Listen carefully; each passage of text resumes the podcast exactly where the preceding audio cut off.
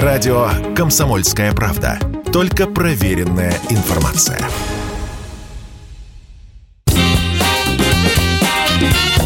Был бы повод. Здравствуйте, я Михаил Антонов, и эта программа «Был бы повод». 2 августа на календаре и рассказ о событиях, которые происходили в этот день, но в разные годы, ждет вас сегодняшняя передача. 2 августа 1916 год. Идет третий год войны, и уже становится понятно, что эта мировая война не просто война людей, а техники. Применяется дальняя артиллерия, вовсю используются дирижабли, появляются первые танки. На фоне этого в Москве открывается автомобильный завод АМО, что расшифровывается как автомобильное моторное общество. Главная цель – помочь фронту машинами. С заводом подписан договор, который предусматривает поставку 750 штабных легковых машин и 753-тонных грузовиков. Всего полторы тысячи штук на сумму 27 миллионов рублей. Реализовать этот проект не получится. Через год произойдет революция, а завод будет построен лишь наполовину. Достраивать его уже будут при советской власти. В 1918-м предприятие национализируют.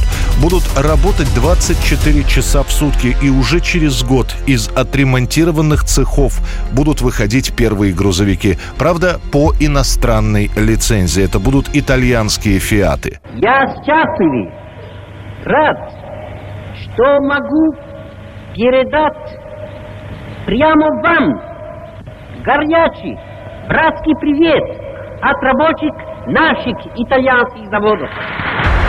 Лишь к 1924 году АМО, тогда он называется Первый государственный автозавод, представляет свои отечественные грузовики собственной конструкции и сборки. Создатели этой машины применили много конструктивных и технических новшеств, которые облегчают эксплуатацию грузовика, повышают безопасность движения. 1921 год, 2 августа. Итальянские газеты выходят с некрологом на первой полосе. Текст и фотография в черной рамке сообщают о том, что великий Энрико Карузо скончался в Неаполе в возрасте 48 лет.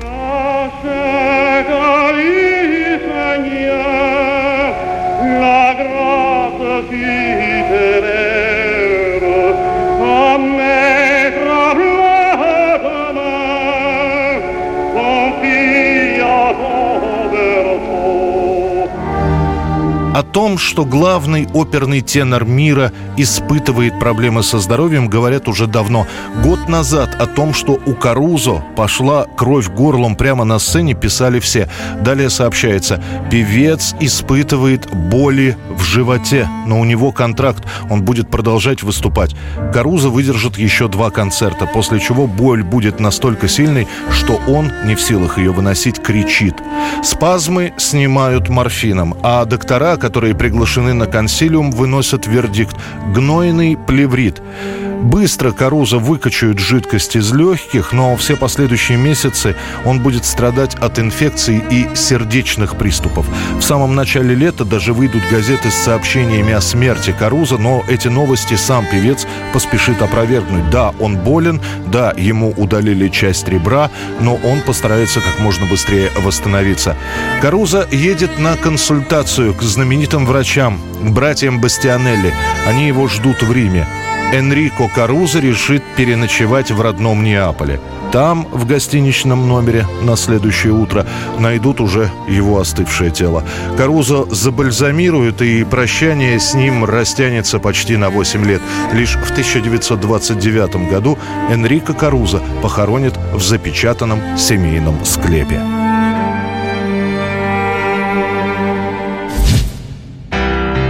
1981 год, 2 августа. Спустя 8 месяцев следствия в Нью-Йорке начинается процесс над 26-летним охранником Марком Чепманом, человеком, который застрелил Джона Леннона. В декабре 80-го Чепман видит выходящего с женой Леннона. Джон едет на студию. Чепман подходит к нему, берет автограф. После он несколько часов ходит около дома, а когда Джон возвращается, пять раз стреляет ему в спину. Четыре пули попадут в цель.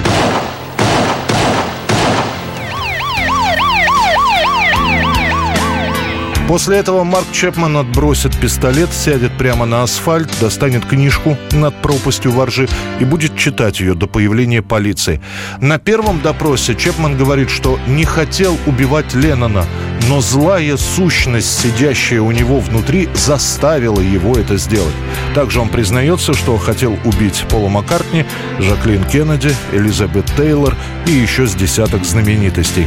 Пока он будет давать первые показания, у места гибели Джона Леннона собираются плачущие поклонники экс-битла. Chapman left a collection of possessions displayed so that they could be seen on first entering his room. These included a pocket Bible inscribed with the name Holden Caulfield and the word Lennon added next to the Gospel of St. John. Восемь месяцев будут проходить экспертизы. Адвокаты Марка Чепмана настаивают на том, что у их клиента шизофрения. Эксперты скажут, что Чепман страдает бредовыми расстройствами, но при этом полностью отдает себе отчет. На суде он какое-то время будет просто молчать, а после скажет «Бог приказал ему признать себя виновным» и заявит о своей вине.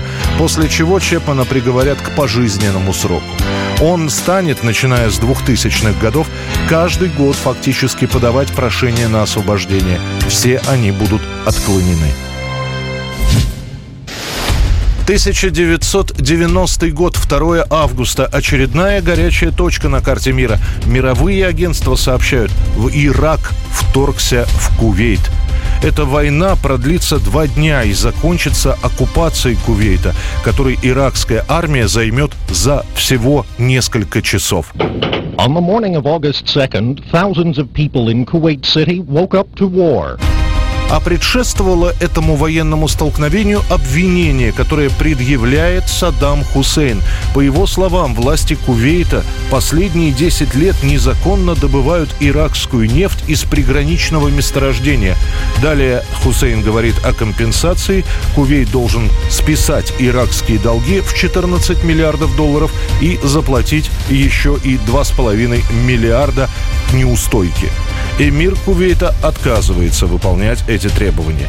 После этого иракские войска начинают стягиваться к границе. По слухам, перед вторжением Саддам Хусейн позвонит эмиру.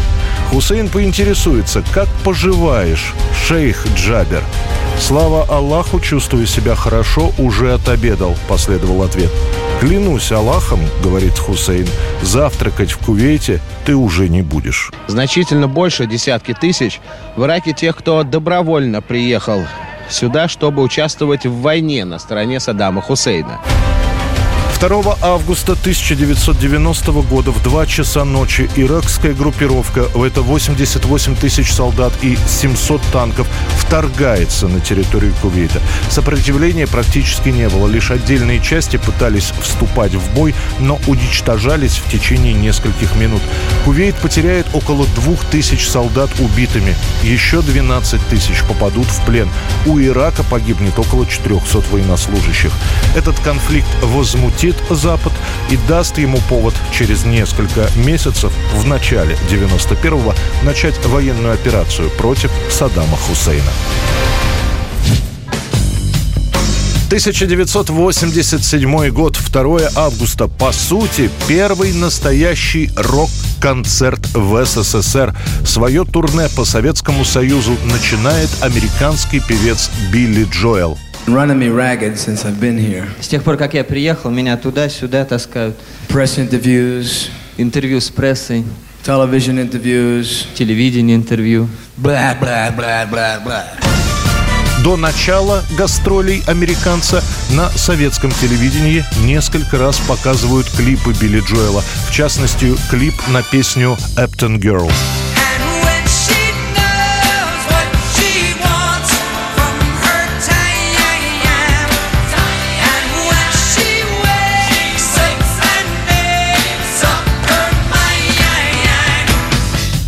Билли Джоэл приезжает в Советский Союз, проводит два концерта в Москве и в Ленинграде. В страну и до этого иногда заглядывали звезды западной сцены, но до Джоэла никто не устраивал настоящего шоу в современном понимании со стоячим танцующим портером, с профессиональной аппаратурой и со световыми эффектами.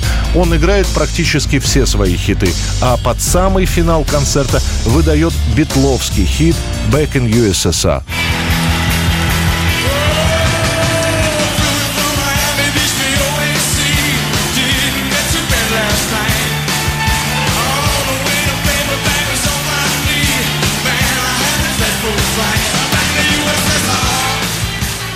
После этих гастролей Билли Джоэл, уже вернувшись в США, напишет «Я видел много людей и понял, что Советский Союз нам не враги. Я также надеялся, что американцы увидят и поймут, что мы сделали. И если ребенок или внук однажды спросит меня, «Папа, а что ты сделал во время Холодной войны?» Теперь мне есть, что ему ответить.